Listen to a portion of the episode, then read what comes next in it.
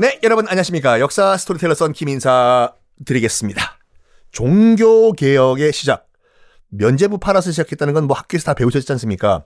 좀 구체적으로 좀 들어가고 있는데 독일에서 특히 많이 팔아 먹었어요. 성직자들이 면제부를요. 당연히 독일 지역, 뭐 신성 로마 제국이라는 말도 안 되는 타이틀을 갖고 있지만 독일 지역에서 더 사람들이 이거 뭐야? 이거 이거 된, 뭐 하는 거야 지금? 종이 쪼가리로 지금 죄를 사해준다고? 비판의 목소리가 나왔습니다. 바로 독일의 비텐베르크 대학의 신학 교수였던 마틴 루터라는 신학 교수. 지금도 있어요, 여러분. 베를린 남쪽에 있는 도시거든요.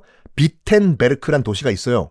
거기 가면 도시 전체가 마틴 루터 타운이에요, 그냥 지금도. 지금도.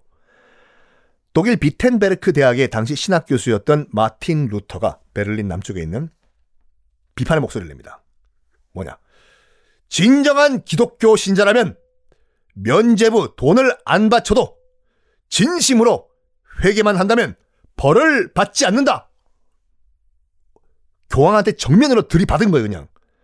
이런 내용을 담은 95개조의 반박문을요, 교황의 잘못, 현재 교, 교회 잘못 1, 2, 3, 4, 95개.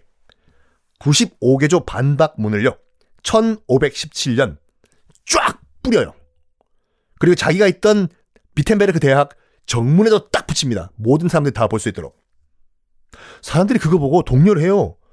야, 이거 이러도 돼? 이거 공식적으로 지금 교황 들이받은 거 아니야, 이거?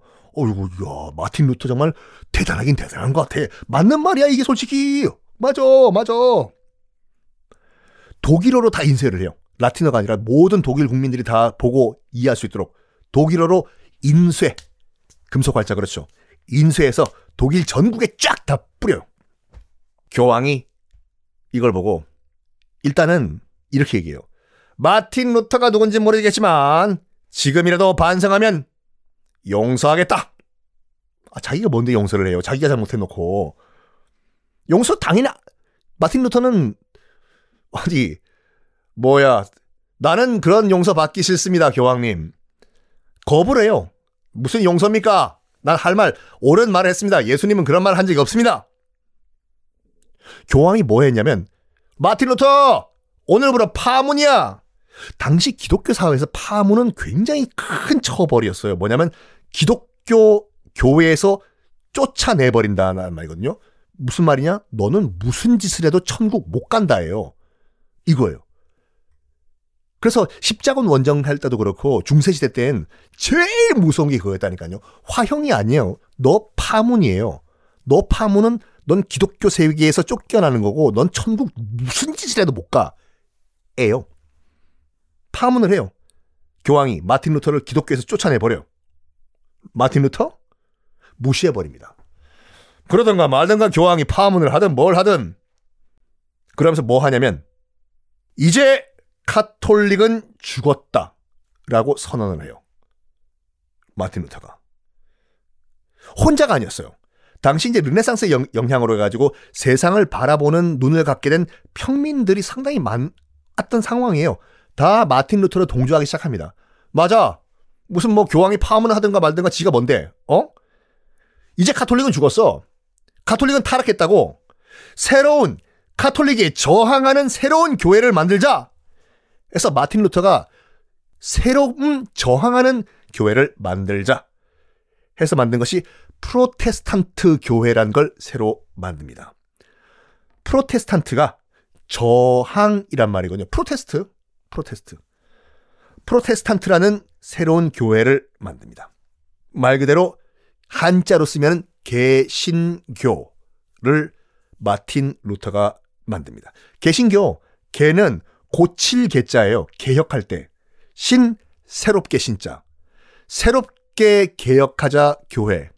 독일어로 하면 프로테스탄트, 영어로는 protest, 뭐, 한자로는 개신교를 만듭니다. 자, 이런 가운데, 마틴 루터가 프로테스탄트교를 만든 이런 가운데, 토마스 윈처라는 사람도 여러분 꼭 기억하십시오. 토마스 윈처예요. 독일 사람이에요. 토마스 윈처는요. 어떤 또 주장을 했냐면 종교뿐만 아니라 독일 사회 자체를 개혁을 하자라고 주장을 한 개혁가인데 이렇게 주장을 해요. 타락하는 교회뿐만이 아니야. 농민들을 착취하고 있는 저 영주들, 귀족들, 이 봉건 제도 자체를 뒤집어 엎자. 와우. 에요. 지금 우리 농민들의 고혈을 빨아먹고 있는 영주들, 교회, 수도원, 재산을 다 뺏은 다음에 다시 농민들에게 나눠주자! 들고 일어나라 농민들이야! 해서 혁명을 일으켜요, 독일에서요. 1524년, 어, 독일 농민혁명이란 걸 일으키는데, 이게 우리나라의 18, 1894년 동, 동학 농민운동 있잖아요. 동학 농민혁명과 똑같아요. 독일 역사에서 굉장히 중요한 사건이에요, 이건요. 1524년에 토마스 윈처가 독일 농민들과 함께 일으켰던 독일 농민 혁명. 우리 농민들의 고열을 빼앗아 버리는 귀족, 영주, 교회, 수도원, 재산 다 뺏은 다음에 다시 주인인 우리 농민들에게 돌려주자. 하지만 동학 농민 혁명이 실패한 것과 같이 귀족들에게 뭐야 저것들 농민들이 농사를 안 짓고 뭐 지금 혁명 뭐 어째? 우리 땅을 빼앗아 나눠준다고? 뭐야 저것들 뭘 잘못 먹었냐? 어 야 가서 죽여! 해서 처절하게 실패를 당하고 토마스 민처는 귀족에게 체포된 다음에 처형됩니다. 자 이런 분위기 가운데서 다시 이제 프랑스로 돌아와 봅시다. 지금 프랑스 사니까. 어, 프랑스에서도 개혁가가 한 명 등장을 합니다. 독일에서는 마틴 루터가 있었다고 하면 프랑스에서도 당연히 개혁가가 있었겠죠. 그 사람은 이렇게 주장을 해요. 종교의 진리는 성경 말씀 안에 있지 교황에게 있는 것이 아니다. 구원은 교황이 정한 기준에 얼마나 맞춰 살았냐 이게 아니라 우리 개개의 신자들이 얼마나 진실되게 믿음을 갖고 살았냐 이게 중요하다. 성경이 제일 중요하고 성경에 없는 말은 즉 교황이 뭐라 뭐라 하는 말은 따를 필요가 없다. 교황 그도 신의 대리인이 아니라 그도 우리와 똑같은 인간일 뿐이다. 기독교 신자들은 하나님의 선택을 받았다는 믿음을 가지고 생업에 열심히 일하는 것이 제일 중요하다. 라고 말을 합니다.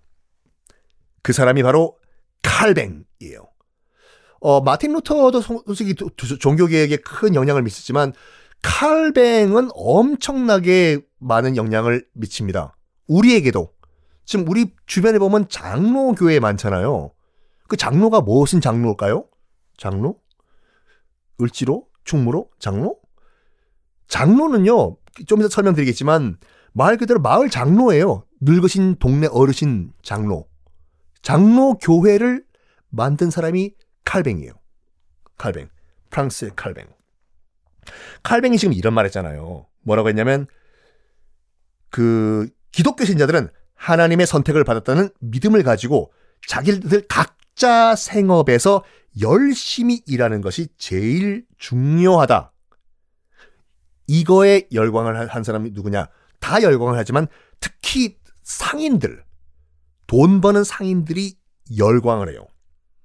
왜냐면 그 당시만 하더라도 중세시대 때는 돈 번다는 게 굉장히 수치스러운 일이었거든요. 아, 이거 할 게 없어가지고 돈이나 벌고 있는 저 상인들. 에! 저리 가! 우리 상인들이랑은 겸상 안 해! 이런 상황에서 열심히만 일을 하면은 다 천국 간다잖아요. 즉, 내가 돈 버는 것도 당당한 내 생업이다. 돈을 열심히 버는 것, 부끄러운 일이 아니야. 이렇게 상인들이 해석을 합니다. 그것이 이제 나중에 무슨 뭐 예수님이 특정 교 정파를 얘기하는 것이 아니라 아니 뭐 기독교 신자라고 돈 벌지 말라는 우리가 다 뭐 청렴한 선비들도 아니고 아니 뭐 그때 칼뱅이 얘기했잖아. 뭐 돈 버는 것도 열심히 돈 벌면은 이것도 우리가 어 하나님의 뜻이라고 이런 식으로 이제 해석을 하게 되는데 어쨌든 간에 이 칼뱅이 등장을 해요. 당시 프랑스 왕이 그 프랑스와 1세잖아요. 다빈치 광펜 이 사람이 칼뱅을 좋아했을까요? 싫어했을까요? 다음 시간에 공개하겠습니다.